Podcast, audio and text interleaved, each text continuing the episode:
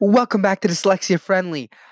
Today we're going to talk about dyslexia genetic. Is dyslexia genetic? That's a big question because a lot of people say, well, I don't have any reading issues, but my son has dyslexia or my daughter has dyslexia. What does that mean? And they say, well, well, you're, and then they say my partner my husband, my wife, they um they read slowly, but they're not dyslexic.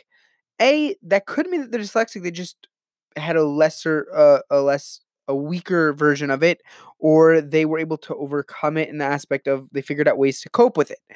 Doesn't mean that they outgrew it because we we also know that dyslexia is not something that you could just cure and get rid of. But is dyslexia genetic? It's a big question because a lot of people think when something's genetic, it's one genome or one thing in the DNA that changes, that's been passed down from generation to generation. And if we could isolate it, maybe there's a way we could take it out. That's a really cool theory. A lot of people are working on it with other um, other aspects like um, Down syndrome. They have isolated it, and they could they they're figure they're trying to figure out ways to to make that work. If you want, if you look that up, it's actually really really cool.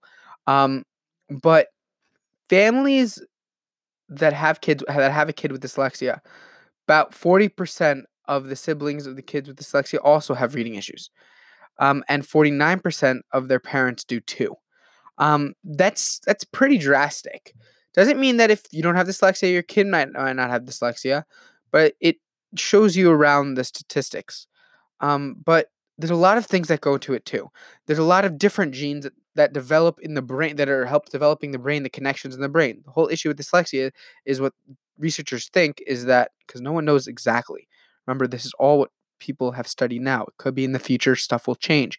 But right now, it's about the connections in the brain. So if something changes, it might be one thing, that might be one connection, but it needs maybe three connections to be changed for dyslexia to happen. That's just an example. That might not be actually what they're talking about, but that's to give you a perspective in your mind.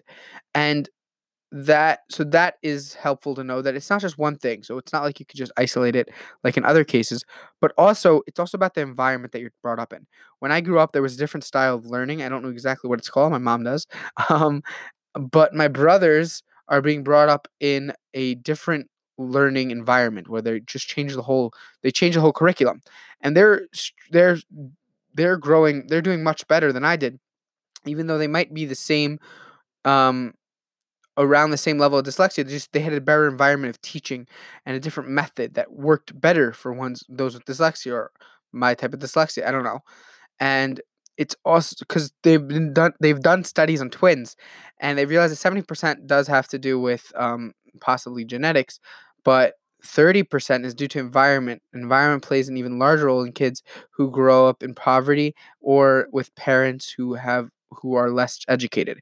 So it it has a big effect and it could really it could really change something someone like that and if the way to stop that is if you are looking for the signs early on in a young kid and if you have another kid with dyslexia you might want to be more paying more attention with the with your um, next kids so you could intervene earlier on and even give them a better chance to be able to combat it and be able to cope with it and be able to work with it and embrace it. Because remember dyslexia is not a difficulty. It's not um, a syndrome. It's not a it's not something bad not something to look at badly it's it's something that's good and beneficial to yourself you might not see it right away but you'll you have a different way of thinking if you have dyslexia. Anybody who does not have dyslexia won't understand what I'm talking about. And those with dyslexia might not understand either because it's the only way we know of thinking.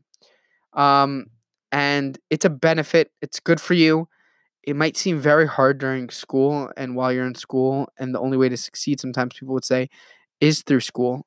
People in the in the world have shown us that that's not true, but you do have a higher statistic of success if you do go to school. So stay in school, um, be happy, and this these times are crazy but it's good to be educated and and use your time wisely. So be happy successful and happy and reach out to others inclusive and i'll see you next time. Have a great day. Bye